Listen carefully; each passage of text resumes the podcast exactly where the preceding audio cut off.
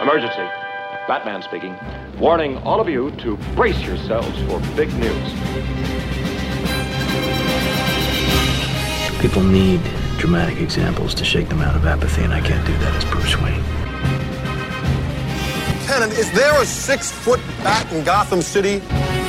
If you make yourself more than just a man, The figure in the dark was my destiny. if you devote yourself to an ideal, I've got to strike fear in them from the start. then you become something else entirely. There are things about me that you wouldn't understand. What are you? I'm Batman. Welcome to Bat Month, a special presentation of the Dork Knights dedicated to the many incarnations of one of the greatest superheroes of all time. As part of this dynamic duo, I am your host, MB, and joining me is the Bane to my Talia, the Spoiler to my Robin, and the Creeper to my Harley, Birdman. Holy cannoli, Batman. Indeed, boy wonder. So here we are again, talking about the Dark Knight, Yes, round two. round two of our sad devotion to a fictional character. Yes. I was talking to someone earlier today, and they were like, "You don't geek out enough. You know, you don't. You're not very. You're not very geeking. You don't geek out." I was like, "Dude, I did an hour-long podcast dedicated to Batman. I plan to do another hour-long podcast dedicated to Batman. I plan to do four or five more of those podcasts dedicated to Batman. And you're saying I don't geek out?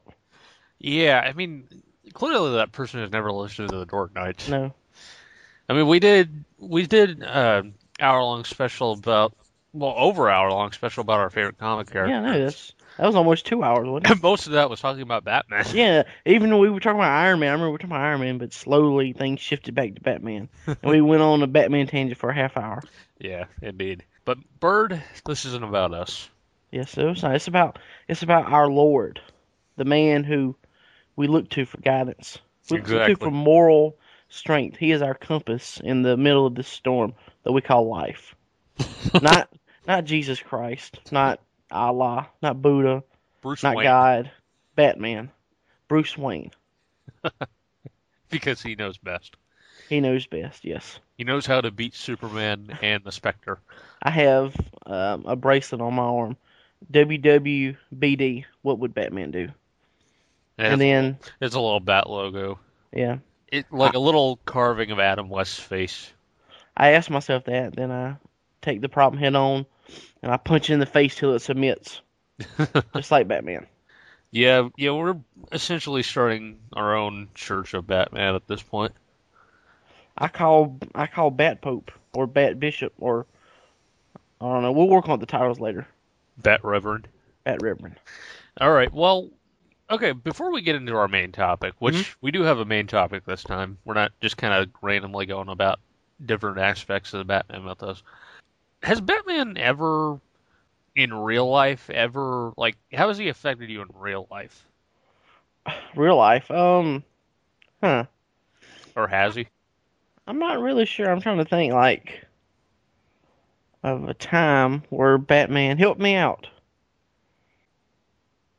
I know as dorky as this sounds, Green Lantern helped me out one time. Like just remember Green Lantern, but I was in my truck. I had like 30 miles to go somewhere. I thought I was gonna run out of gas. I was like, you know, what happens if I run out of gas? You run out of gas. You run out of gas. You know, no fear. You know, you have fear, but you can overcome it. Be like Green Lantern. And I didn't run out of gas. It's, that's sad. I know it's sad. But Well, I I don't know. It's it's kind of cool. I, I mean- would say that like Green Lantern, maybe his philosophy is more helpful in facing everyday problems than Batman. You know.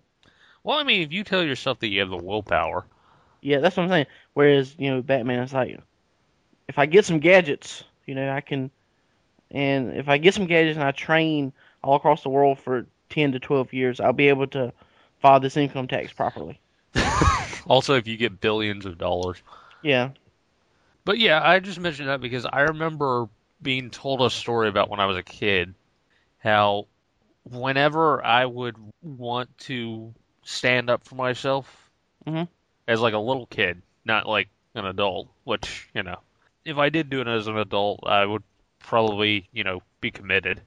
But every time I wanted to stand up for myself, I would put on a Batman Halloween costume that I had, and suddenly I would have confidence whenever I whenever I spoke. Like it, like it would have it would s- stir something up within me to wear that suit. You were four, but like when you talk, Kevin Conroy's voice come out your mouth.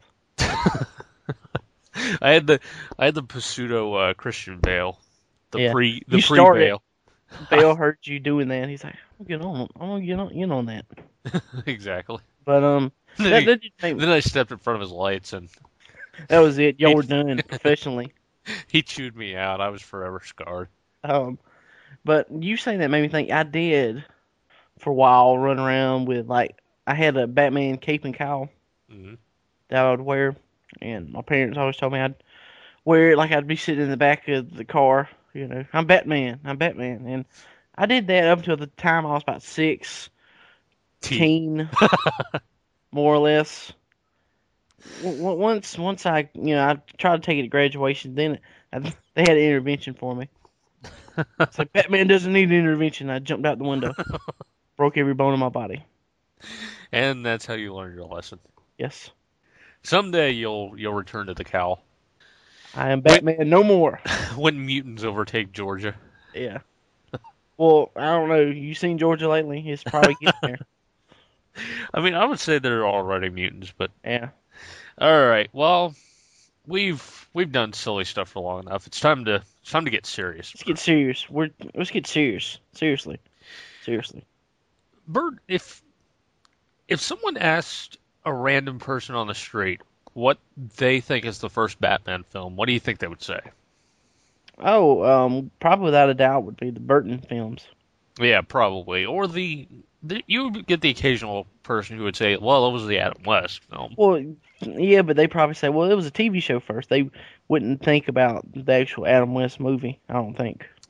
Yeah, that's true. I guess I guess in all fairness, it just pretty much goes back to Burton. But in Yeah. any case, they would be wrong Yeah, because dead wrong. in 1943, a series of serials were released by Columbia Pictures, starring a little-known actor named Lewis Wilson, and they were actually the first Batman film. More Um, less. You know, they were. I mean, they were low budget, Yeah. and they were serialized, so it would always sort of end on a cheap cliffhanger. But Victor. my brother, Dun dun dun. Tune in next time. tune in Um, next week Yeah. at this but- theater. um, these serials though they were actually some of the first actual superheroes on film because uh, I believe wasn't Captain Marvel the first? Captain Marvel had a serial, Superman had a Yeah. serial, and I know, uh, I know that Captain America had a serial Yeah. that took a lot of liberties. Like he was a lawyer by day. he didn't really have a shield. He he was more like a gun-toting Captain America. he he just he used positive thoughts to avoid the bullets. Yeah, pretty much. I He mean, congued around the bad guys. I don't I don't even think he was really a super soldier. I think it was more or less just a guy in a Captain America costume running around killing people. Yeah. Uh, so essentially, what you would be like if you were Captain America. Yeah, uh, I would want to use the shield though, not so much as a defensive weapon, but you know, bash somebody upside the head, get in with their neck real good, and just snap their neck. I know, I've done it before. You've, you've dealt with it before. Yeah. Those uppity darkies. Anyway, we shouldn't we shouldn't mention your racism on a Batman podcast. No, Batman is above racism. He's pure.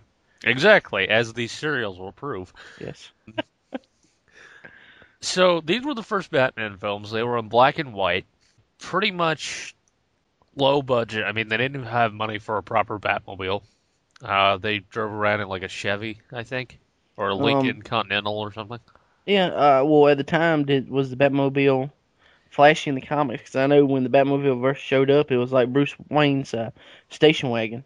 Well, by that time he had stopped driving that, I think. But um, I don't know if he gained a proper Batmobile because I know it wasn't until like probably the late 40s or the early 50s when he gained, you know, the Batmobile that became the most famous Mhm. at the time, like the the bat head on front and you know the big fin. Um, but I don't think he was driving around the station wagon, which is pretty much more or less what these serials used. ironically enough, like these serials, as we were discussing earlier, actually did have a pretty lasting impact on the mythos, despite the fact that not many people know they exist. Like, unless you're a real hardcore Batman fan, you wouldn't really, you know, know to seek these out or anything. Yeah, hardcore Batman fan like um say maybe y- you and I. Yeah, pretty much. And and even you, I, I did you know about the serials before? Um, I'd heard of them, but yeah, like I didn't really actually watch them until when we were paying for this. Yeah, for those listening, you can actually find each segment and part on YouTube if you uh, search for it. Yeah. They're all up there, and you can also pick up the DVD in stores for pretty cheap. Uh, they both have they have two different versions. They have Batman, which is the 1943 serial, and then the Batman and Robin, which is 1949, which is actually another serial that we'll probably get into. But the first serial was made in 1943, like we said, and it was made during in the midst of World War II. So it was very like there were patriotic elements in there, um, but not to the point where I would say Batman and Robin in it were good fighters. Yeah, um, they uh they I think they mentioned like in one part they were working with the United States government or something Yeah, as Batman and Robin. Yeah. I mean this this version of Batman didn't really feature Gordon or anything like Uh, that. it I was think Captain Arnold, I think was his name. yeah, uh, Captain Arnold, um, who who for some reason Batman would constantly call just to harass him. Hey, Captain Arnold, guess I'm doing your job better than you kiss my ass. Stop calling this number. Um, yeah, that's what like, you know, because I think the times they show like he's complaining, oh, this Batman guy, you know, he does our job better than us, and at the end of the series, he's like, all right, let's kill him. He, you know, they want to pull his guns out and, and orders his men to like take him, you know, down, but then, of course, he's Batman and he's gone into the shadows. Exactly. Exactly. Into the poorly lit shadows. Um, but, you know, it was, it took some liberties, but at the same time, it actually does have some pretty faithful elements. Like, like, you've never seen in, like, the more modern films, you've never seen Bruce Wayne go out with, like, sort of a, uh, like an alternate disguise. Like, he's never had a Matches Malone in the films yet. Um, the closest being probably that scene in Batman Begins where he's spying on Rachel. Yeah, and he did some like detective work in The Dark Knight, you know, um, during the daylight. But yeah, it wasn't like he wasn't full out undercover. Like he kind of like he, I think wasn't in Batman Begins he was dressed up like a hobo. Yeah, and then in, in The Dark Knight, he was he basically more or less just rode a motorcycle. Hey, is Bruce Wayne riding a motorcycle. Shit, Damn it! I knew I should have put on a fake beard. my car is blown. Why are you talking like that? Bruce Wayne does not like that, but Batman does. Look over there. Boom. and then he ran over them. um, but no, this this serial actually showcased that side of the character. Like he he doesn't he isn't matches Malone, but he's a character called Jack White, and he wears like a Nice. he wears like a prosthetic nose and a wig. I think He plays. He plays in a band with a lady who might be his wife, might be his sister. might be. Uh, they they end up uh, appearing on Conan O'Brien a lot. Conan O'Brien loves Bruce Wayne as Jack. Yeah. White. Yeah, he does.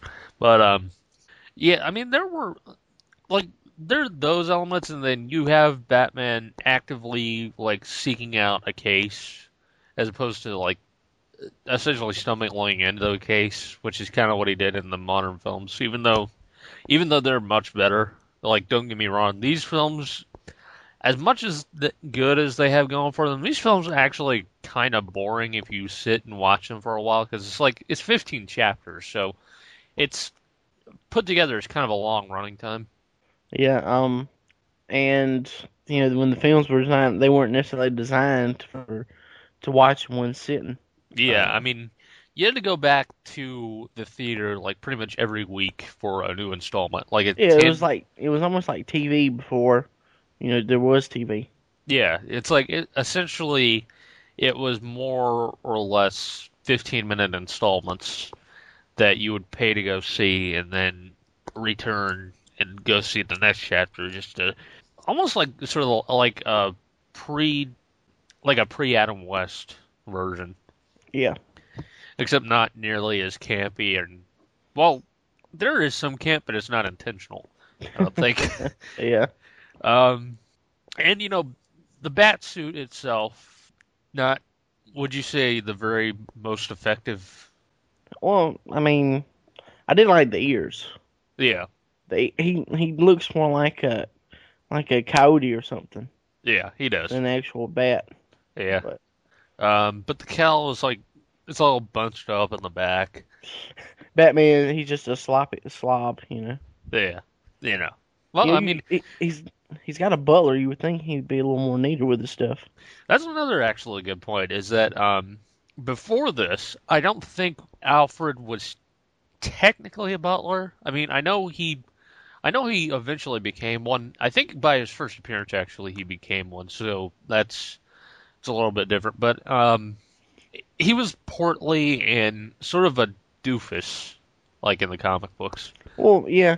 Um, he's kind of in the serial too. He's a little maybe doofusy. Yeah, a little. But yeah, at, the, he, sa- at the same time, he does have that sort of. He does have moments of like what the current Alfred is. yeah, like the the dry wit and stuff. Yeah, Something Alfred in in the modern day comics seems to do pretty well. yeah, yeah. You some would say that's even like as far as uh, their relationship goes sometimes. Yeah, Um, but you know, in this version, Alfred was portrayed as a thin British butler with a pencil mustache, which is essentially what Alfred became from that point on yeah. until even today. Yeah, Except for Michael Gough and Michael Caine messed with the program by being British men without pencil mustaches. You know that actually bothered me when the first picture of Michael Caine was released. Really? A little bit. Well, like I said, Michael Gough didn't have. Yeah, that's pretty much like what I latched onto as far as like reasoning beyond it. I Yeah. it was it was dumb to even think about. Like, I don't think like necessarily the look matters.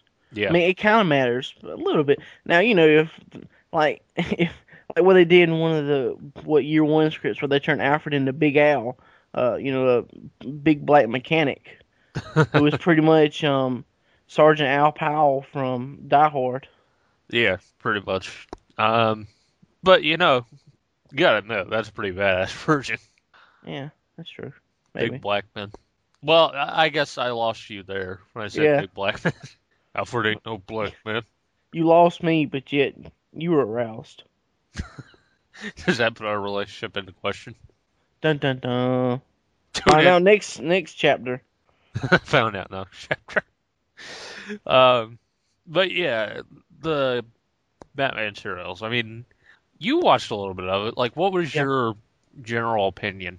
Um, honestly, they did have some value as camp. I think, you know, just it was almost kind of like you know, it's so bad it's good in a way. Mhm.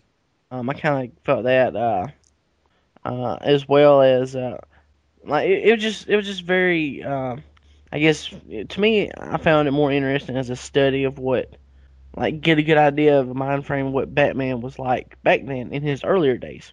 Yeah. Because I I haven't read any of those comics, like some of the early comics. I've never been able to read them, Really?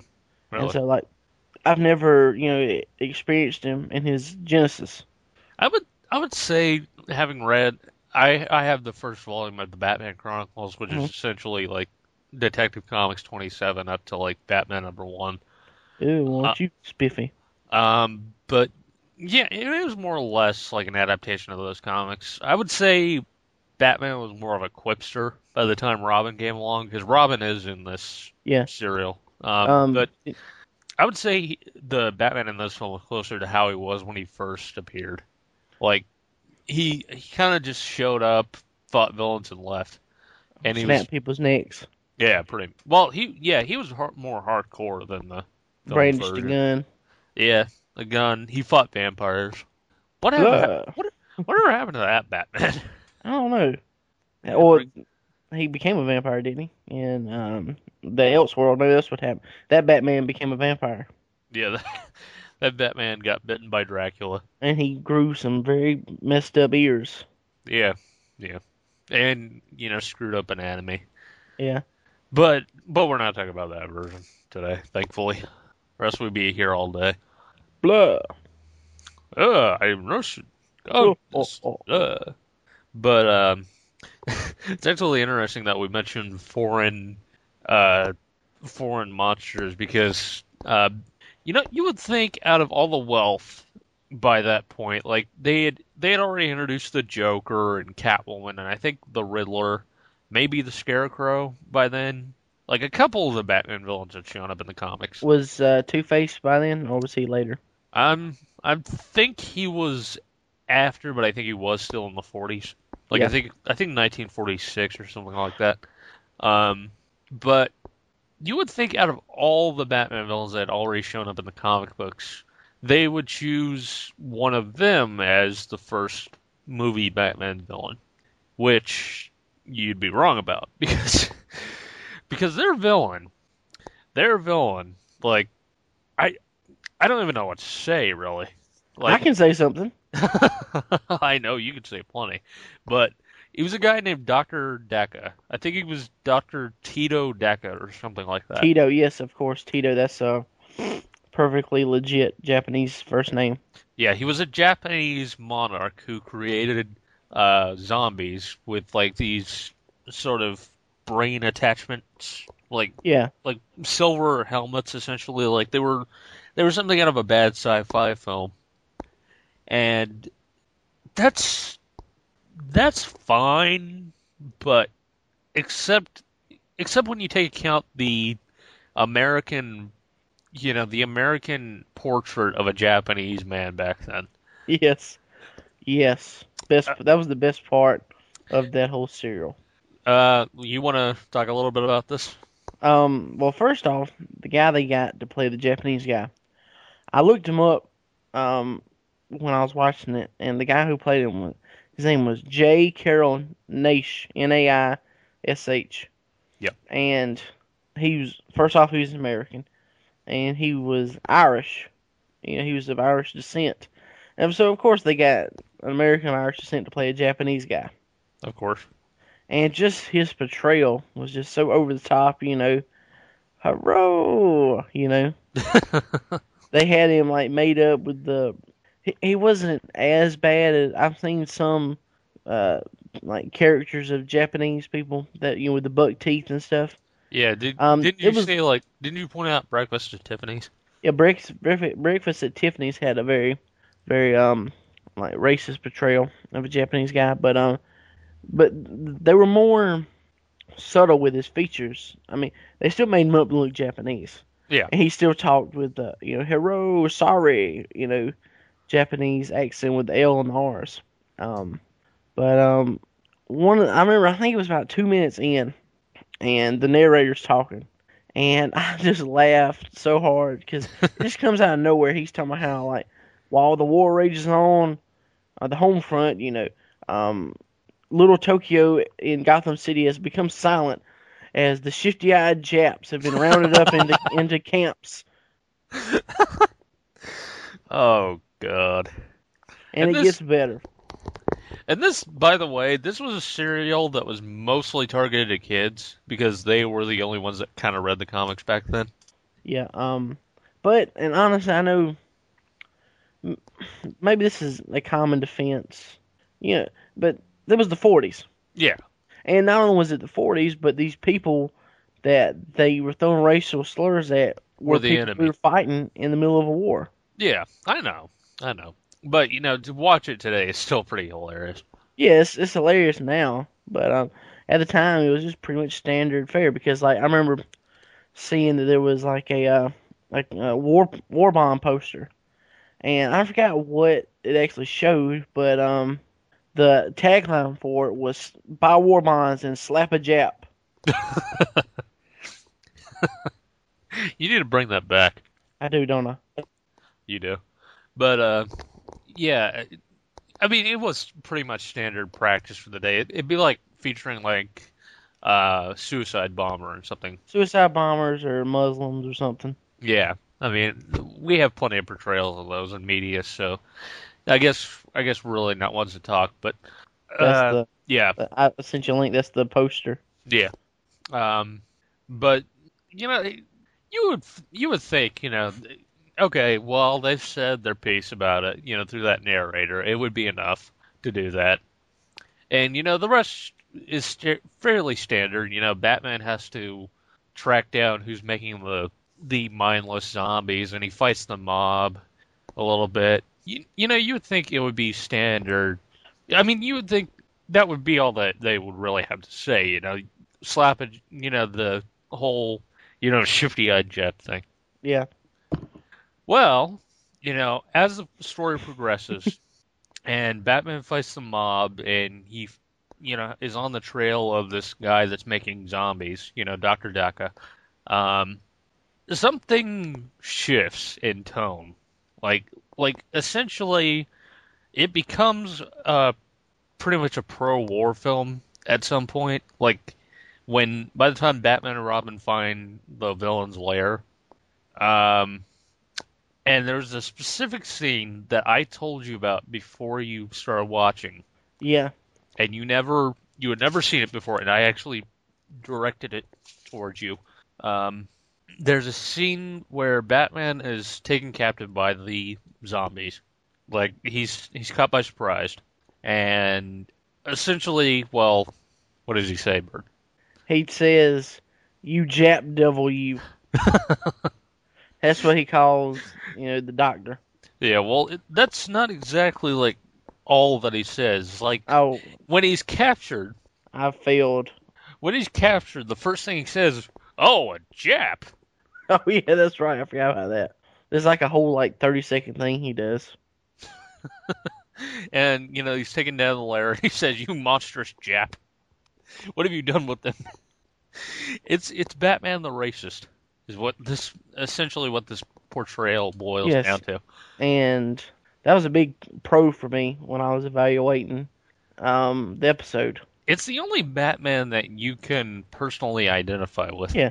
And I, I like to think that this was Bob Kane's true vision when he come up with Batman. exactly i mean you know they were all heavily into the war too you know batman was featured in some pretty pro-war stories in the comics so you know it could very well have been what batman Yeah, I mean Superman punched out Hitler like sixteen hundred times. Exactly. And another superhero that we won't get into. Uh, but you know, it's it's just interesting to to watch at this time how how much uh, things have changed because you know instead of punching out uh, Jap devils and shifty-eyed Japs and you know those those scourge those scoundrels of the earth, you know now he just punches out uh, mental patients. Yeah, people who are crazed and you know have a, a loose grip on reality. Yeah, people who need, you know, proper attention and treatment. Yeah, he'll knock the shit out of them. Yeah. Yeah, but, you know, he'll leave the Japs alone. And for now. Well, although in the anime series he fought a, a ninja, so And a Russian. oh, uh, Red Claw, she was a Russian. Or a communist. Something like that. Yeah, I know she was a terrorist, but she just had like a vague Eastern European Russian accent. Yeah, something like I I can't recall if they ever got into their actual. She might have been Russian because her name was Red Claw. So Yeah, yeah, I guess. I guess the, if anything, like the assumption was there. Or like the, Yeah. like this vague suggestion. Yeah. But, yeah, pretty much like this. I mean, if you take away anything from this version of Batman, it's that okay, he he's running around fighting a Japanese guy, calling him a dirty Jap. I mean, not the most like not the most um, timely or you know not the most. It doesn't really The- stand up to time. yeah, it doesn't stand the test of time. No, no, it's it's very dated, but yeah, I would say if you get a chance, because I'm assuming most who listen to this aren't have never seen them and probably would never see them. Uh, if you get a chance, I would recommend seeing it just solely off of the fact that it sort of paints a portrayal of what, like you said, what Batman was like in the comics at the time, and and what the storylines for the comics were, and also what serialized superhero movie were. Because you know, it didn't really get much better than this, to be honest. As as bad as it is.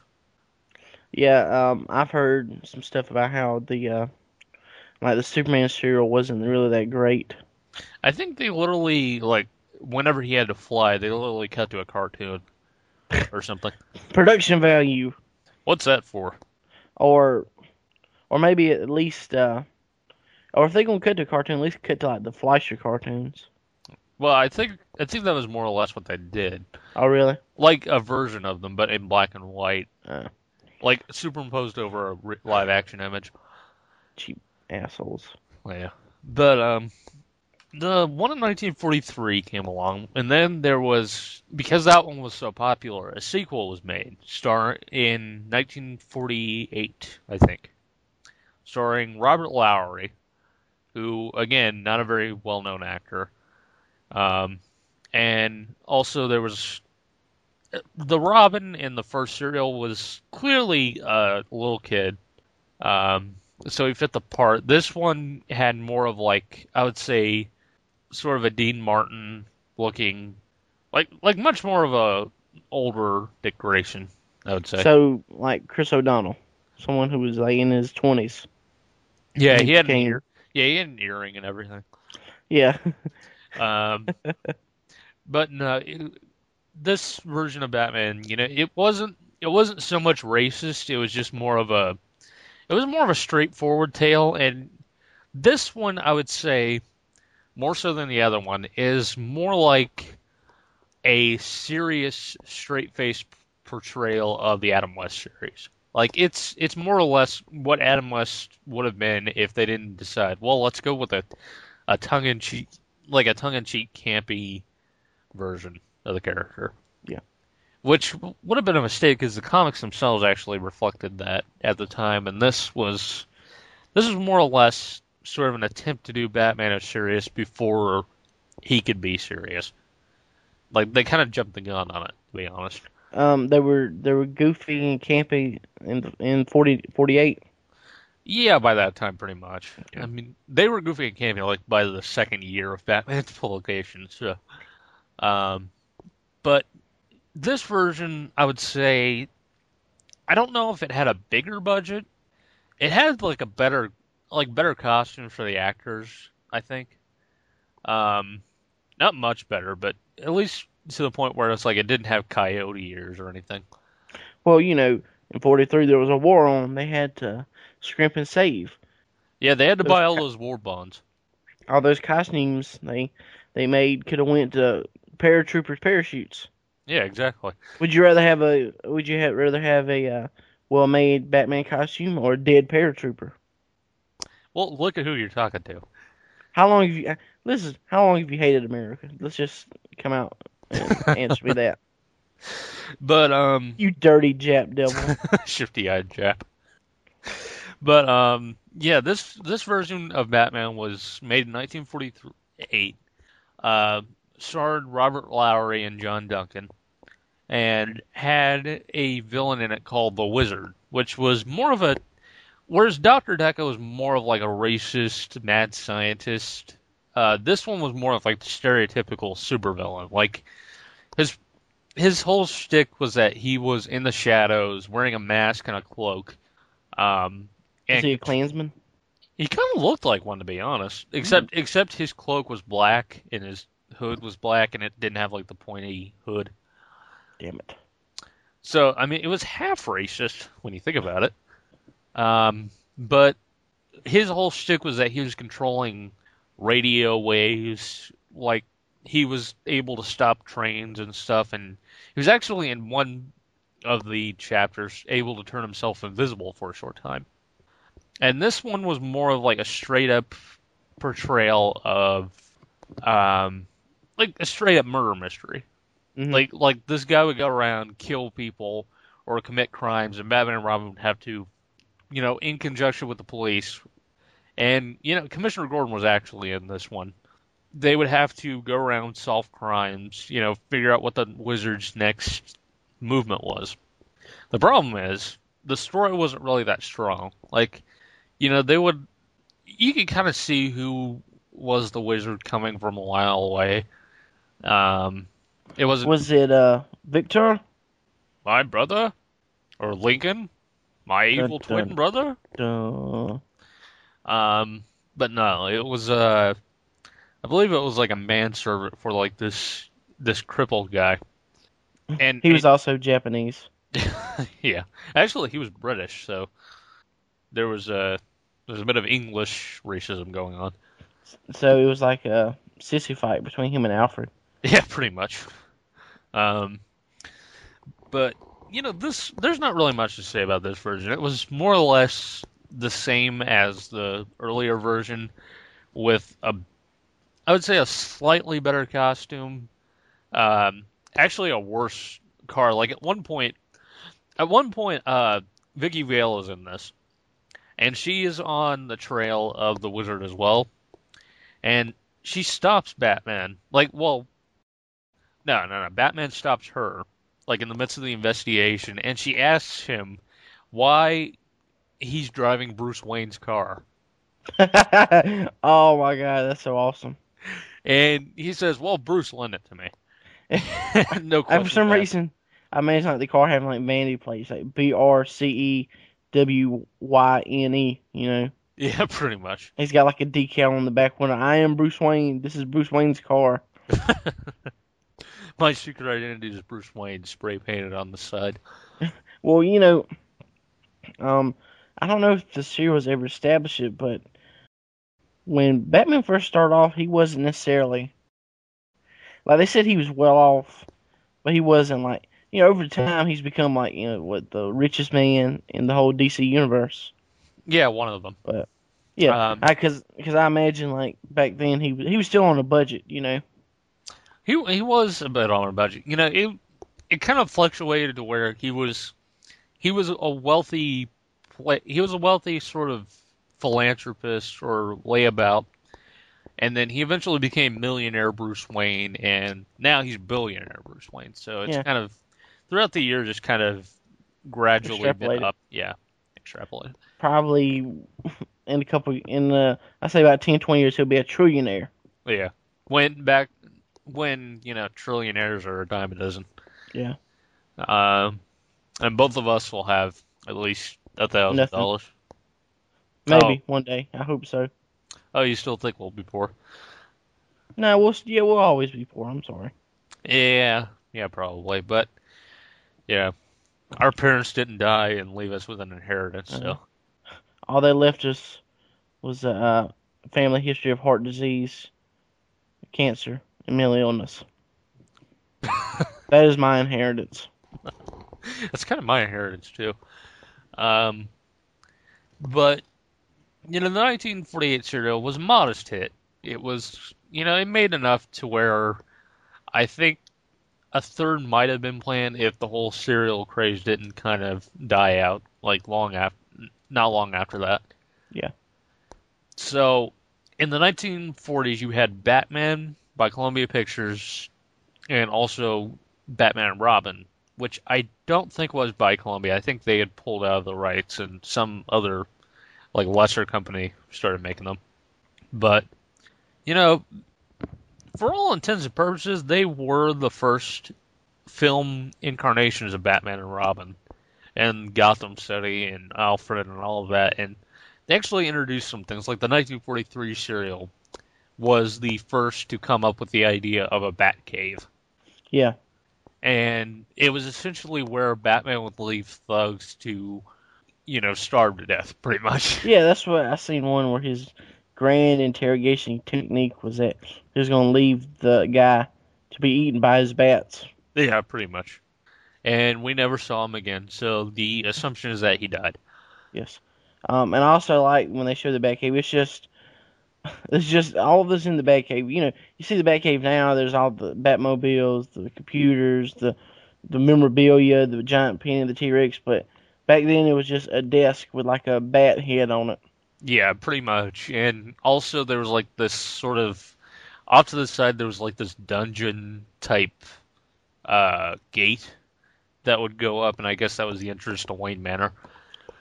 Or But that's just that was where he got his freak on. yeah, that was like the bat. That was the bat S and M cave. The bat stabbing cabin. the bat stabbing cabin.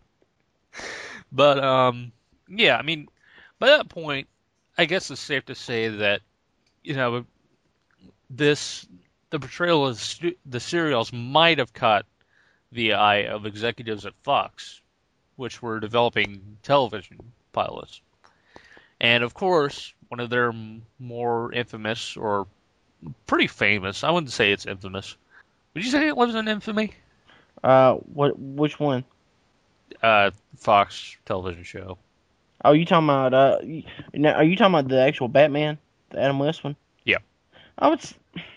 I don't think it's infamous. Like Batman and Robin, the Joel Schumacher film, is infamous. Yeah. But no, Bat. Yeah, that that Batman is uh that's famous. Sorry. Yeah, it, it is pretty famous. I would say it's more well received and well accepted for what it was. Yeah.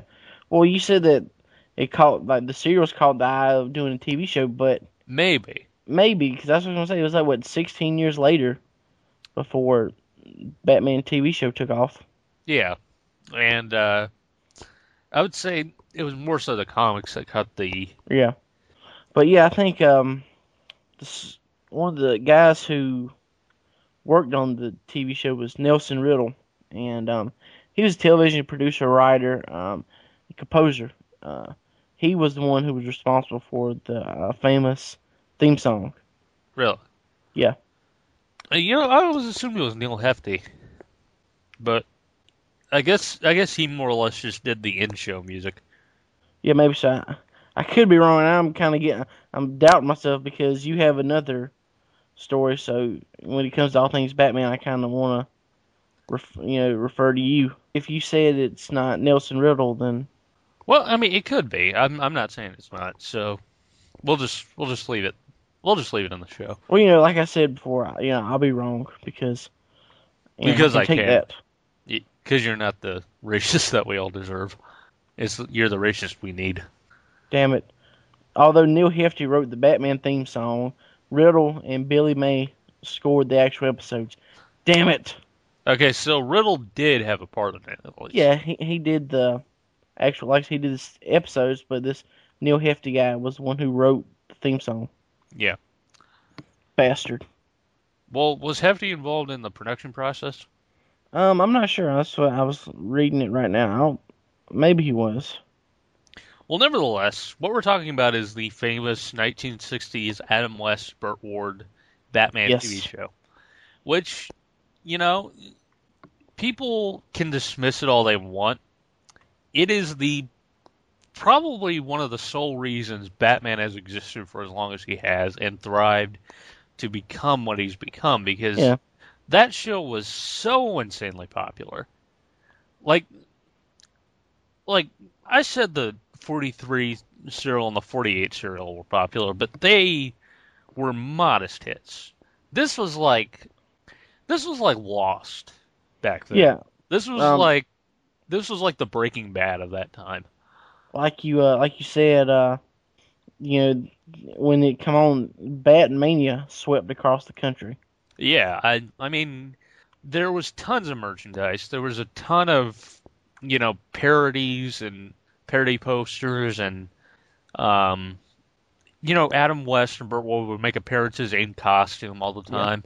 Uh Um, and there were there was- also mhm. there were also famous guest stars in the show that would play villains like at the time. Uh you know Burgess Meredith was the Penguin, Cesar Romero was the Joker, but there was also people like um, there was actually what's his what's his name? The famous piano player, the Liberace. Liberace. Yeah, He played the he played like a he played a good guy, but that good guy is also evil twin brother who was robbing people.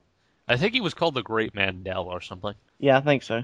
Um, and you also had people like Frank Gorshin as the Riddler. Yeah. Um, there were there were three cat wo- cat women. Yeah. Um, one for the t- movie, and then you know two for the TV show. Yeah. Julie Newmar, Lee Meriwether, and Eartha Kitt. Uh, Vincent Price, of course, the great Vincent Price was Egghead. Exactly. Creepy Vincent Price was a guy who made egg puns. Yeah.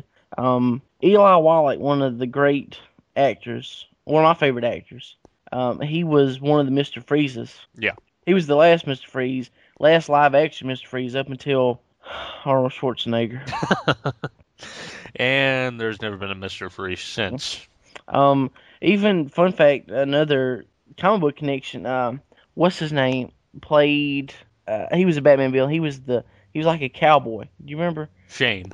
Shane? I can't remember his real name, but he Robertson. was Cliff Robertson. Yeah, he was later Uncle Ben Yeah, in he, the Spider-Man films. yeah, and he only recently died, actually. Yeah, he died. Uh, was it last year? Sometime last year, I think. Last year, or the early year this before. year. Well, Either Yeah. last year or the year before, I think. Um, yeah, rest in peace. But this show attracted so much attention. I mean, and obviously, when you watch the show, you can kind of see why. Because, you know, for as silly as the comic books themselves are, you know, this show knew it. This Yeah. show knew exactly what they were doing. They would say the most outrageous things. Like, you, you knew what was going on. Like, like you actually watch it to this day. Yeah. Um, I watch it. Uh, I think I mentioned in the last episode. Yeah, I watch it. It comes on twice a week Mhm. on a local station here. Uh, Saturdays at seven, and then Thursdays like at eight.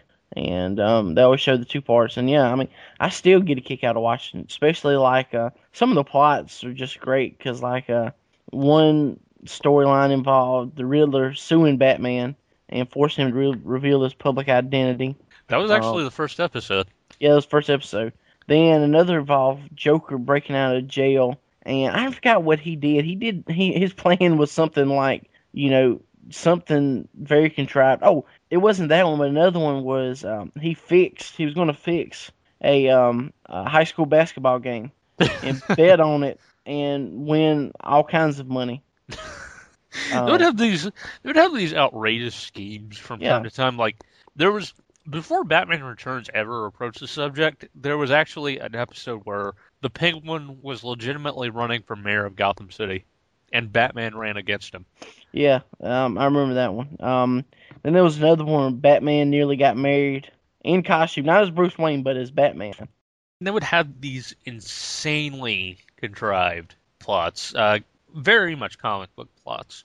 Yeah, Um, but And- it was so entertaining because you would have, you know, this bright atmosphere. Like everything was insanely colorful.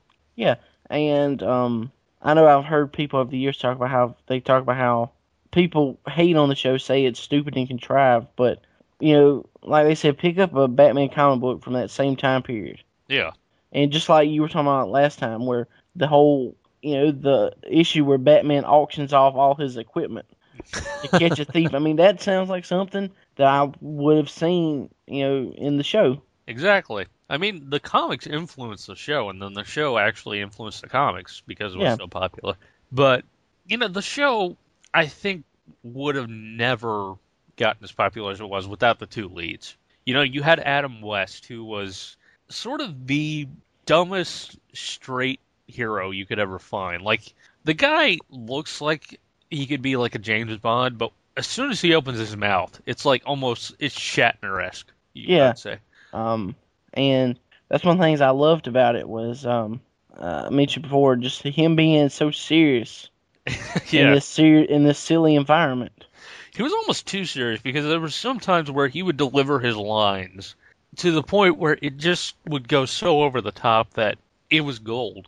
I almost equate what he was doing, um, uh, ten plus years later, which would lead to the Leslie Nielsen success in comedy movies, where you know you keep you deliver your lines straight, you know, you be deadpan serious while you deliver some of the most serious, I mean, some of the most silliest stuff that you know that's ever been written. And speaking of silly stuff that's been written, let's talk a little bit about Robin. Um, Holy s- cannoli, Batman! exactly. I would say if there's one character that exemplifies what exactly the tone they were going for on that show is, it was Robin. Because, you know, you have Batman who's trying to play it all serious about the job. You know, he's he's out there, he's legitimately trying to do what he could do. And to some degree so is Robin, but Robin he's such an enthusiastic teenager that it almost goes against him. Like like he's so enthusiastic that he almost gets overexcited, and that's kind of what I think led to the whole uh, fist in Yeah. palm thing. Um, but that's one of the best parts of it. You know, he gets overexcited and you know he slaps his fist, and Batman puts his hand on her. Easy there, Robin. There's no need for all this excitement. exactly. Steady, old chum. Steady old chum. And you know, there was also one of my favorite things about the old series was that every bat gadget was labeled. Oh yeah, clearly marked, and you know you, you needed your bat flotation device. That was right ano- there marked. That was another thing is that the the silliness of the gadgets. Like, of course, everyone knows the sh- bat shark repellent. Yeah, or the shark repellent bat spray rather. Um, but you know, you also had the atomic bat battery. You had the bat stethoscope, the bat. Uh, I think there was a machine. I think there was a machine in the movie actually where uh, it separated particles, and it was the bat. It was something like the bat particle separator. Um, and then you know you would have the bat computer, like you would have. It was obviously like a very archaic computer because it was the Yeah. '60s, but it would also it would always deduce like exactly what like the Riddler's riddles meant. Yeah. Well, they had Robin for that. Oh, that's true because Robin came up with the most insane conclusions, and they were always right.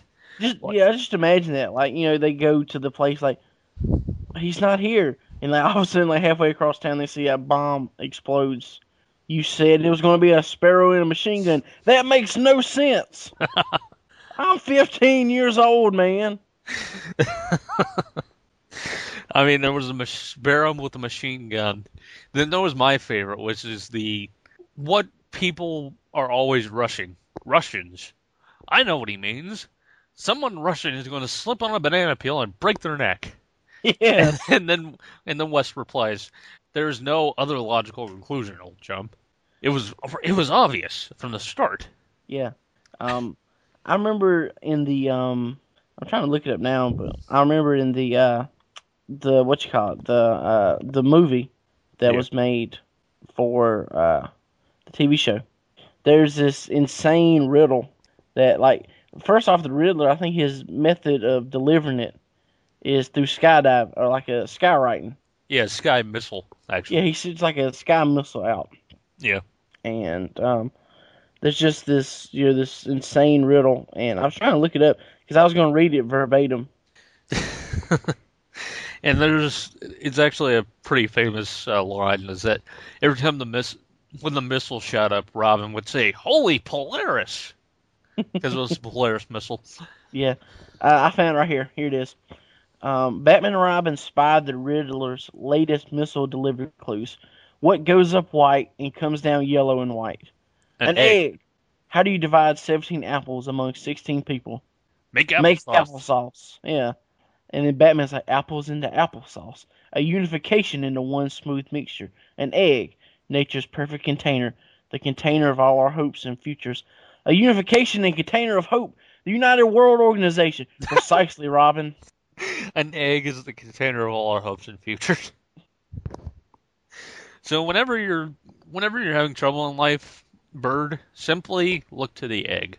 Look to the egg or just jump at conclusions. That's what. I mean, for a show that was kind of geared towards kids, they really didn't teach good problem solving skills. No, no, not at all. It was it was more about you know the bright biffs and the whams and the pals and And the Zappos. yeah. I mean, if anything, that show did have a pretty good amount of action. Not not very, not very well, not very well portrayed action, but Yeah. it had a lot of action. Like Batman and Robin would get into pretty good fist fights. Although we never see him hit anybody. that th- those Zams were you know, conveniently placed. And you know, it- you would also notice like when a stuntman would like really go to the side and it would have like the sound effect in place. Yeah. I mean, for all intents and purposes, it it was it was a very kid friendly show. I would say. Like there was only, I think there was only like a couple references to the fact that Bruce Wayne's parents were killed. Yeah, um, I seen like the station that I watch the um Batman on. They did they did like a like a funny like a very uh funny uh commercial for the Batman. You know, because you know uh like Saturdays at eight. You know, it's the Dark Knight or something like that, and they just they spell it like dark, N I G H T. and it's just like this, like the, it's showing some of the moments from Batman, and it's uh, done like you know very melodramatic stuff while they're saying some of the s- silly things. It's it's pretty great. I mean, the show definitely has some lasting appeal, even if it isn't, even if it doesn't line up with the current version of Batman. It is one of the most entertaining things you'd ever watch.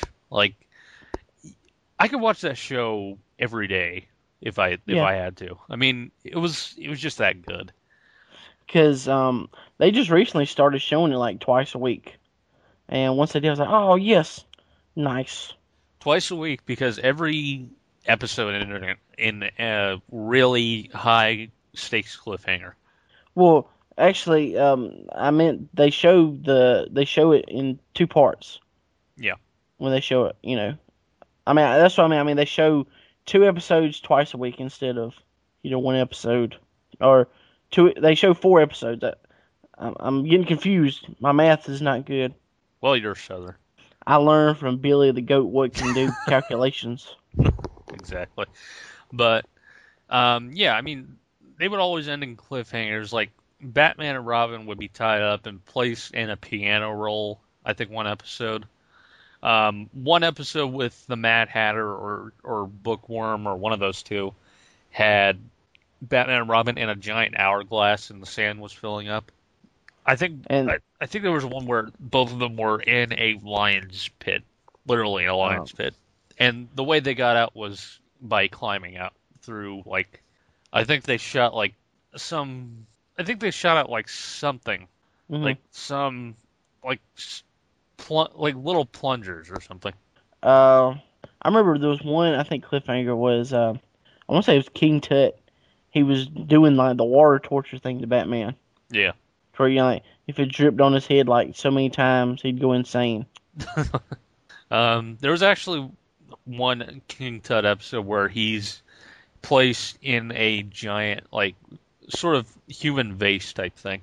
That's the one I'm thinking of. Yeah, it's it's not water, it's sand, right? Yeah, it's sand. It is sand. Yeah. And um, he actually, that's one of the episodes where he actually does the famous bat Batusi, Yeah, which was a that's dance. something. Yeah, that's something else I meant to say. Um, when we were talking about Batmania, there was this story I heard Adam West talk about. Or he was in the '60s. He was in San Francisco, and he went into this club. You know, he sent all these people everywhere. They were doing it, the Batman, the bat Batusi, and because he was talking just how surreal it was to see all these folks just dancing like that. It just blew his mind. I mean, it was everywhere. Like it captured the culture of the time. Like whenever I think of the 1960s, like one of my first thoughts is that show. I mean, it Mhm. seriously just embodied everything about it. I mean, it was it was loud, it was bombastic, it was colorful and bright. I mean, it it just it was a product of its time and it really Yeah. shows. But in a positive way, unlike the serials. Yeah, and I do think that, uh, you know, people say Batman can't be campy, or Batman can't be um, funny, or you know, be silly. Batman can be silly. I think Batman can be silly, and I, I like camp if it's done well. Like I said last time with uh, Batman and Batman Brave and the Bold, both those are you know examples of camp gone right. Yeah, exactly. And whereas the serials are camp gone wrong, because they try to be serious and they end up just pretty much enhancing what is already there that is silly. I mean, when you boil it down to basics, it is essentially a guy running around dressed as an animal punching people.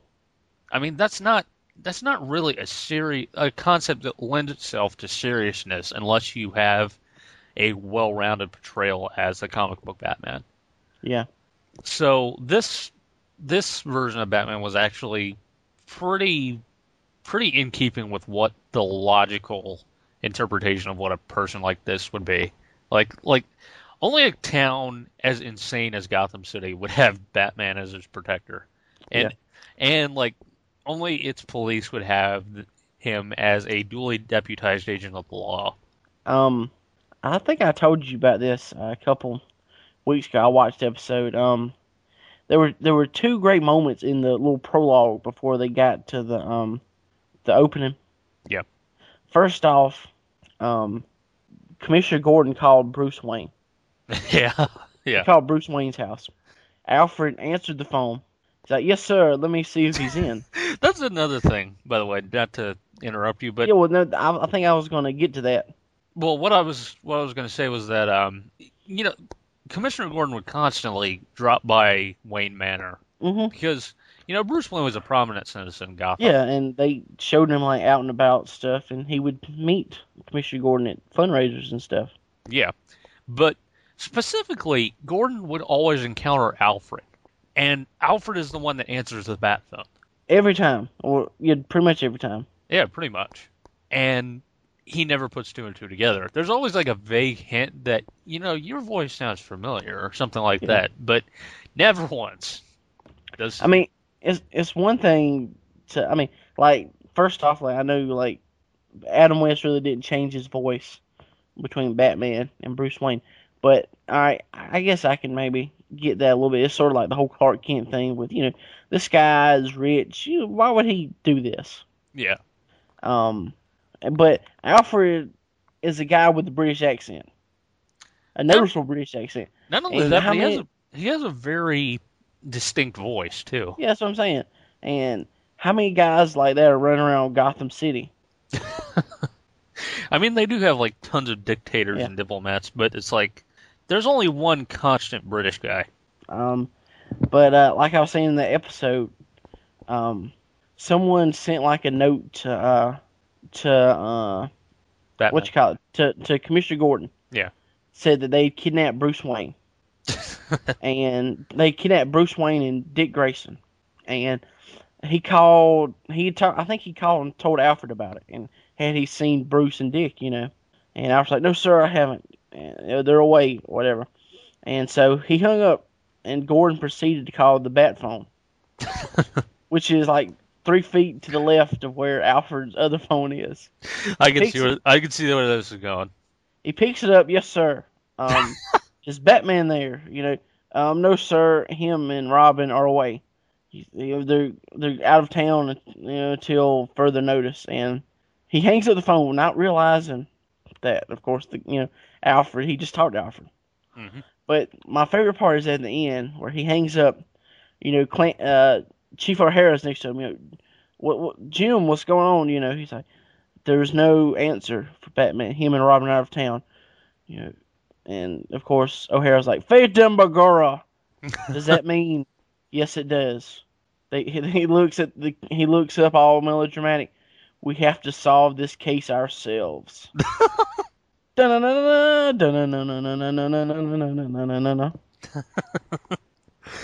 there's also another moment where it's it almost like it goes up in ridiculousness where Bruce Wayne is literally like he's he's a consultant on a case and Commissioner Gordon wants him to get into contact with Batman so he has the bat phone and the regular phone connected, the lines connected. So, on one hand, Adam West is holding a regular phone. On the other, he's holding the bat phone. He proceeds to have a conversation with himself, never changing his own voice. And Commissioner Gordon never puts two and two together.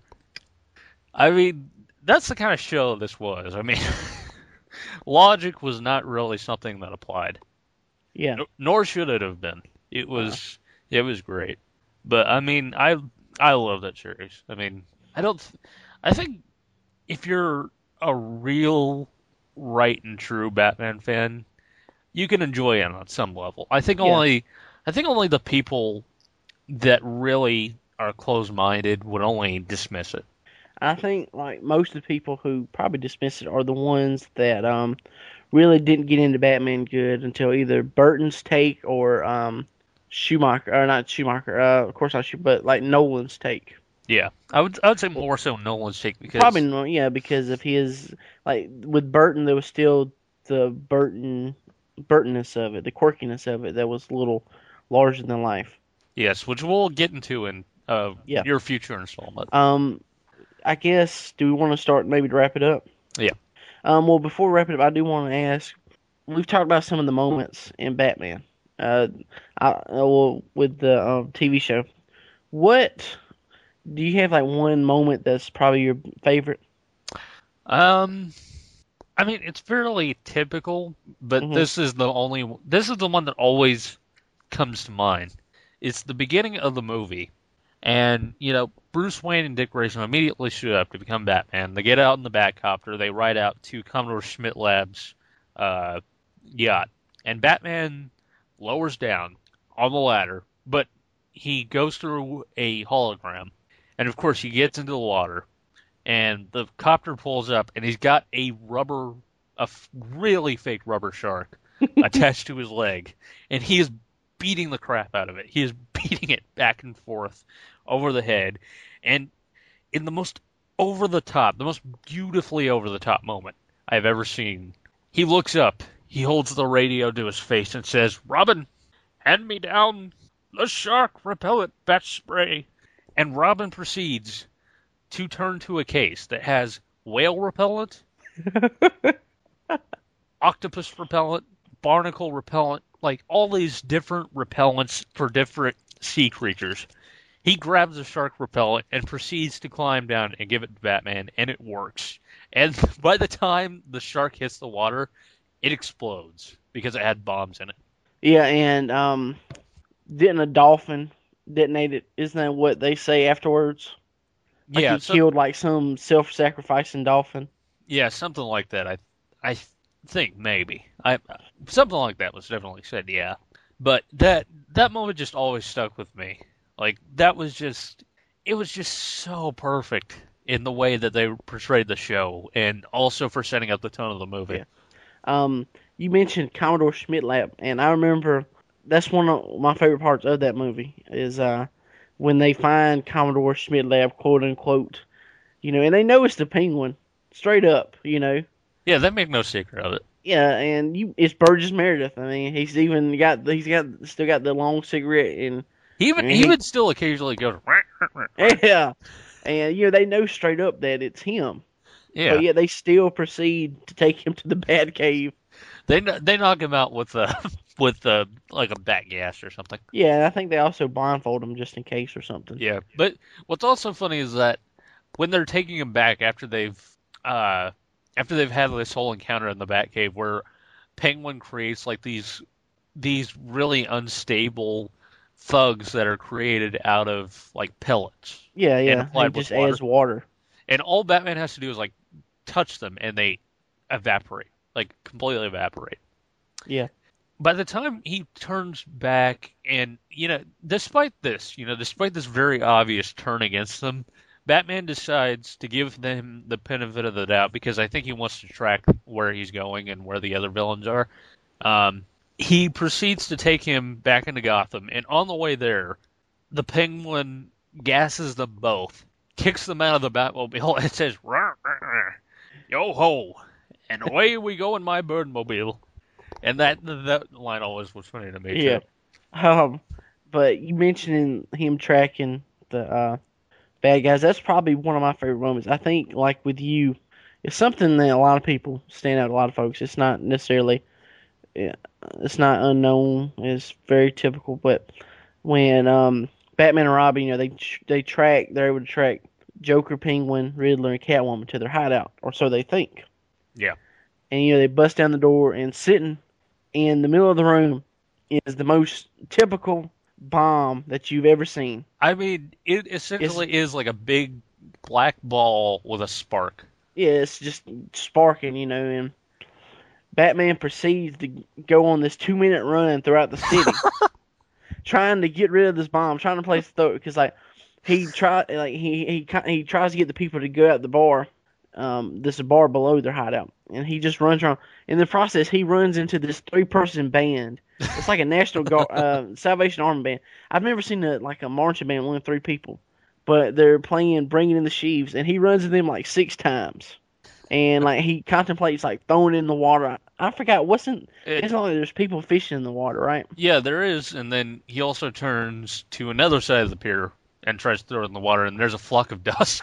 Ducks. Yeah, and he and he as he runs away from the dock, he's holding the bomb in his hands. And he And stops. he looks, he stops, and he looks at the camera, and he gives what is probably the greatest line in any Batman movie up up in any Batman moment up until, I mean, at that time. You know, some days you just can't get rid of a bomb. and history was made. Yes, I And would say, I would say, uh-huh. even in modern standards, that is one of the greatest Batman Yes. lines. that is right up there with like whatever. I mean, I don't care what Nolan tries to do with Batman or with The Dark Knight Rises.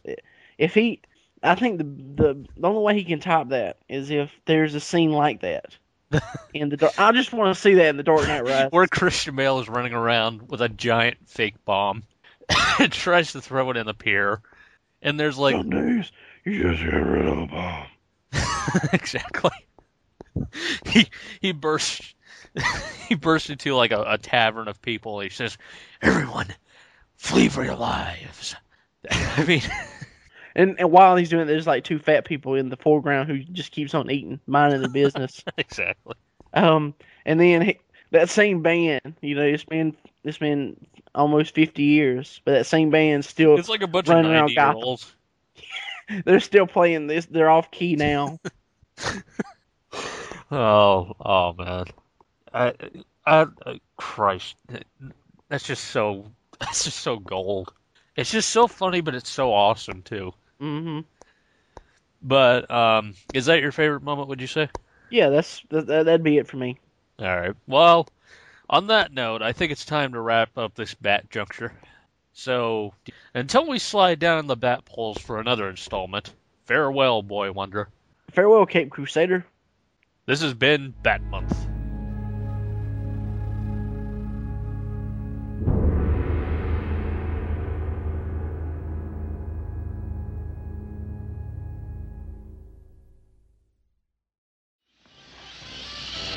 Some days you just can't get rid of a bomb.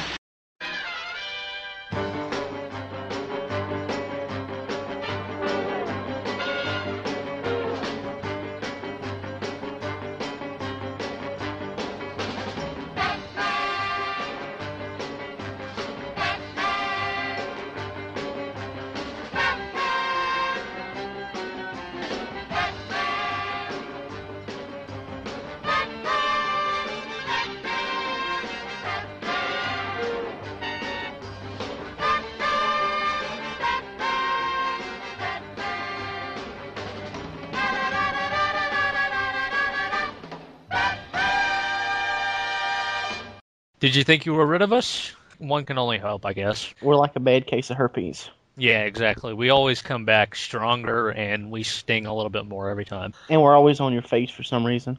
Yeah, it's weird, but no, we're actually doing uh, an old bit of ours that we had retired a little bit ago. We, we Maybe- retired it in, in its prime. We did this like the first episode, and we never visited it again. Yeah, exactly. And it felt like for Bat Month, especially, it needed to come back. So here is a scene from Batman in Bird and MB's acting theater.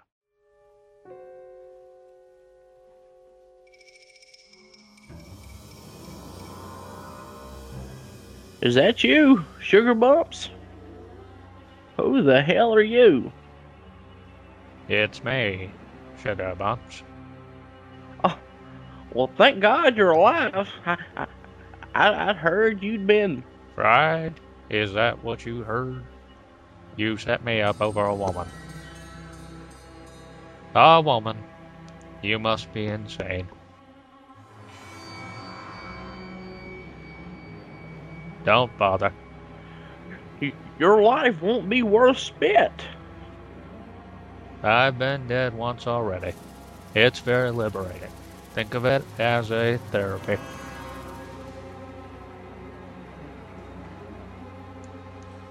Jack, listen. M- maybe we can work out a deal.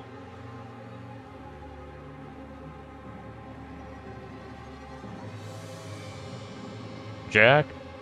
Jack is dead, my friend. You can call me Joker. And as you can see, I'm a lot happier.